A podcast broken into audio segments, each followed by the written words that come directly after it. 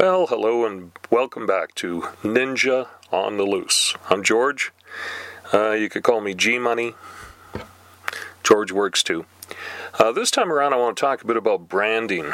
Now, this is something I've kind of hinted at in previous podcasts, and it's not really difficult if you are trying to create an identity for yourself. I look at a brand as as an identity. So not necessarily a secret identity, but it does give you sort of an opportunity to make something and use that as your image. All right? So that's that's how I view a brand as an image and an identity.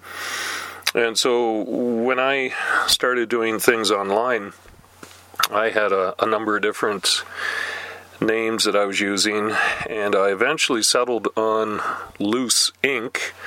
And I've explained uh, basically where that came from in a previous podcast. But that sort of became my moniker, my handle. And so I, I kind of liked using it. It was easy to use, it was easy to say, it was easy to uh, find as unused uh, usernames in any of the platforms I went to to use it on. I was actually quite pleased, to be honest with you, to discover that it was virtually an unused or untouched uh, moniker. So I was able to register domain names, register usernames, things like that by using Loose Ink, and so I was very happy with that. But for me, it basically hinted at the writing thing I do. And lucky for me, that is what I've ended up settling on. So it still fits for me, but I've also added more things in the umbrella of uh, what I'm producing as a freelancer. And so I've had to kind of expand and try to, you know, make the brand a little wider, you know, widen the spectrum a bit.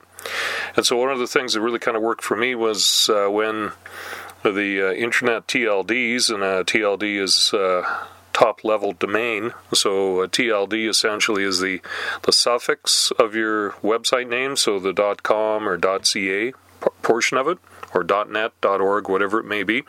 Well, when a bunch of new TLDs came out, one of them was Dot Ninja, and I don't know why, but it just kind of struck me as being funny, and also thought there was an opportunity there. So I actually registered LooseInk Dot Ninja.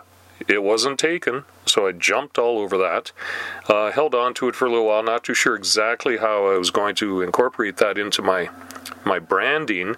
And then with the freelance writing I'm doing, I've thought, gee, you know, it gives me sort of a hook. You know, I could say I'm ninja fast, right? You know, and and kind of you know do the play on words, and you know found a logo of a of a jumping ninja, and just you know kind of went with that. And so my branding actually is not so much the loose ink part as it is the ninja part, which is really quite funny because the ninja part really had nothing to do with me. It was part of the TLD that I had ordered. That being said, it also has given me ways to spin it into other parts of my branding to sort of, shall we say, add subcategories to the umbrella brand of Loose Ink. So, for example, the name of this podcast, Ninja on the Loose, just kind of ties it into that. For me, anyway, I think it makes sense.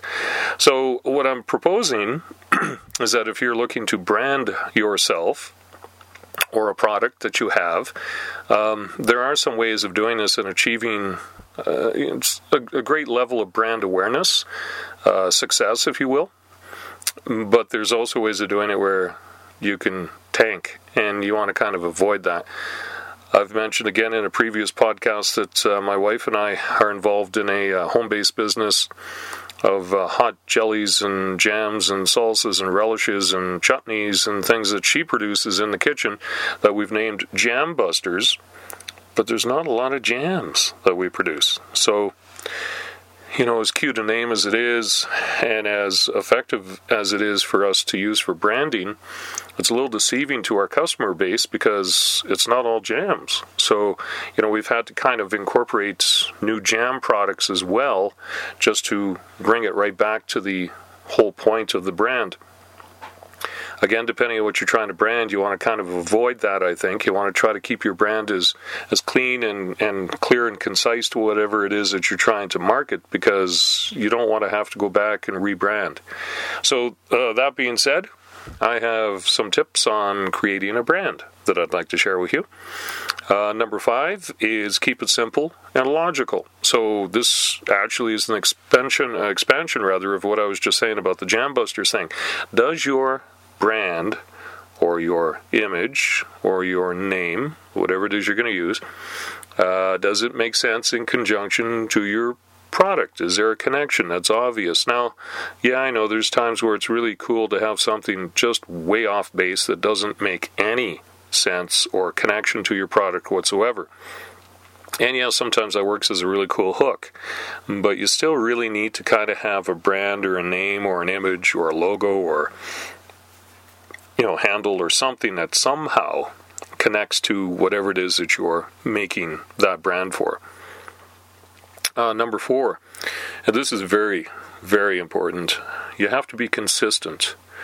Now, when I say consistent, I mean, for example, looseink.ninja, ninja on the loose. When I'm promoting my stuff, it's consistent in every single online format that I use. Uh, that is to say that the name Loose Ink is in there somewhere. Uh, the logo is in there somewhere. Uh, if I change a photo, like a profile photo of myself, I make sure that it's the same profile photo in all the other platforms that I can remember that I've posted these on. I'm still actually in the process of changing a couple, but the majority of them are all this same photo. So this is what I'm talking about. Make it consistent because if a customer finds you on one platform and they locate you on another one and they say, hmm, I don't know, his name's George, but uh, I'm not sure. If they see the same photo, they'll say, oh yeah, that's him. That's that ninja guy right? And so it really makes it easy right across the board of every single platform you use has the same photo, same consistent branding attached to it. Very important. Same goes for colors. If you use the same colors on all these platforms, it all adds to that consistency. You don't want, for example, uh, Screaming Red uh, to be your theme color on your website, but then on, say, one of your social media channels, you've got green. You really need to stick to the consistency. Very, very important, especially uh, when it comes to new customers or new people who are connecting with you. Uh, the familiarity makes it really comfortable for them, and it's very important to do that. Uh, point number three keep it clean. I know this may sound odd, but I've seen some branding of products and some product names that I, I can't say I cringe at, but I wonder how far can you market that? A fine example is recently, uh, my wife and I were marketing, uh, vending at an outdoor event not far from where we live, and there was a product on site had, uh, although it was an abbreviation, it was a name that would be considered a very vulgar swear word. And it's not like I've never sworn before. I know that word quite well. I've used it a lot in my past. The point is is that not everybody in your potential customer base are going to be looking at that and say, "Oh, that's a cute name." Uh, some will actually be offended. So you need to be really careful when you pick your brand name or your brand type or your brand logo. If your logo is a picture of something that's offensive, be prepared for that. Um, you have to remember that your target demographic, say if you're shooting it to, you know, gamers who are between the ages of 13 and 19, and it's something vulgar and disgusting or something that fits in that particular niche. And don't get me wrong, I mean, you, you do want a target market, but you have to remember some of your potential customers live and exist outside of that demographic. And if you end up losing potential sales because, for example, somebody's grandma says, Well, you know, I wanted to buy Johnny a bunch of these things from such and such a brand, but the name just kind of ticked me off. I just don't like the name. Well, that's uh, a sale you just lost. So you need to keep it clean. you can have you know subheadings you can have you know your business name or something else to have these words in it if you need to but your actual branding should not uh, whatever the public sees should be clean uh, number two it's a good idea to try to protect your brand but only as much as you can afford. Uh, so for example when i created the loose ink brand for a while there, I was going out and I was registering a lot of different domain names. And I was registering looseink dot this dot that dot dot everything. And now that it seems like every time I turn around there's another 50 or 60 different vanity domain TLDs out there, I am not going to be branding every single. I am not going to list. There's no way possible I could afford, even if I was rich, to register every single TLD to Loose Ink. So there's going to be a few out there somebody's going to get, and I'm okay with that. Um, but it is wise if you can afford that to cover as many as you can. Uh, maybe stick to the common ones, but you know, don't go crazy. Really, I mean, you, the last thing you need to do is spend all your time and money on trying to protect your brand just out of the fear that someone else is going to get a piece of it. What you should be doing is spending your time and energy on actually making your brand good, making it the best brand you possibly can. Who cares if somebody gets the .net version of it, or who cares if somebody gets the .ca version of it? You focus on whatever yours happens to be. That's why I'm just sticking with the .ninja for mine. Looseink.ninja. I'm sticking with that because the ninja part, as I said earlier, is actually part of the brand. So I'm not going to really worry too much about that. My number one tip is um, be sure that whatever you brand, and sometimes it's hard to think far enough ahead on this, but be sure that whatever you brand, you don't in six months or a year or less find yourself having to rebrand it because A, people can't spell it, uh, B, people can't pronounce it, uh, C, it's an offensive word for some reason, whatever the case may be, do your best to make sure that your brand, as I said in point number five, is simple and logical, but in number one, that you don't have to rebrand it because of something that's just off base. The uh, the loose ink thing, as I said, kind of worked for me because I'm a freelance writer.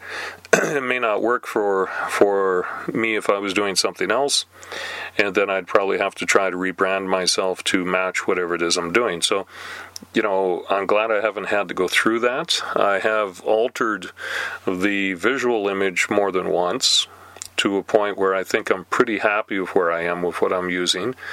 Uh, there is going to be a time where I may you know, change it up again. You know, I've rebuilt the websites uh, a few times, but I've kept the actual branding consist- consistent because I know that that's important. Um, will I rebrand? I don't know. Uh, if I end up doing anything, I'll probably introduce additional brands that I could put under the Loose Ink umbrella. That's kind of what I'm thinking is my way around that uh, simply because I don't want to have to go to the time and effort of rebranding everything. Oh, I, I, have seen it happen, and I mean, you've seen it happen with with giant corporations that have to do that. Yeah, they can afford to do that, but oh my goodness, you know the confusion that their customers have, and if you're a small player, it's going to cost you money and it will confuse people. And you're going to end up, especially when it comes to internet, you're going to end up redirecting traffic from one web address to the other web ad- address if you end up doing a rebrand, which means a whole new name and a whole new image and a whole new, et cetera, et cetera, et cetera. So if you already have traffic going to one website, why go to the trouble of having to redirect it because you've ended up doing a rebrand? Unless, of course, like I said, the rebrand is sensible. Um, here's one reason why you might want to rebrand you're getting sued because you've got a copyright infringement. And that's one reason why you really be careful with your brand. You don't want a copyright infringement issue because nine times out of ten, it'll be a big giant corporation that can afford to sue you. And then you end up having no choice but to change your brand. That would be the only logical reason I could think of of having to do a rebrand is that you've got a pending lawsuit or a threat. Um, otherwise, do your best just to kind of come up with something that's going to be safe enough that you're not going to have those problems. Again, I know it's kind of difficult to shoot far in advance and think, yeah, you know, looseink.ninja. Nobody's going to sue me for that because how would that ever be a copyright infringement, right? Unless there's a ninja somewhere that doesn't like the fact that I've done that, right? At this point, uh, that hasn't happened. Uh, fingers crossed. That being said, that's uh, all for this particular podcast. I hope it's been some help to you. Uh, I'll put uh, some stuff in the show notes. I'll give you a link to my Facebook page. Uh, where you can uh, like it and uh, find out some of the stuff that I do, and hopefully you've uh, found these podcasts interesting, and uh, I encourage you to share them with others. And uh, just thanks again for tuning in. I'm George G Money. This has been Ninja on the Loose.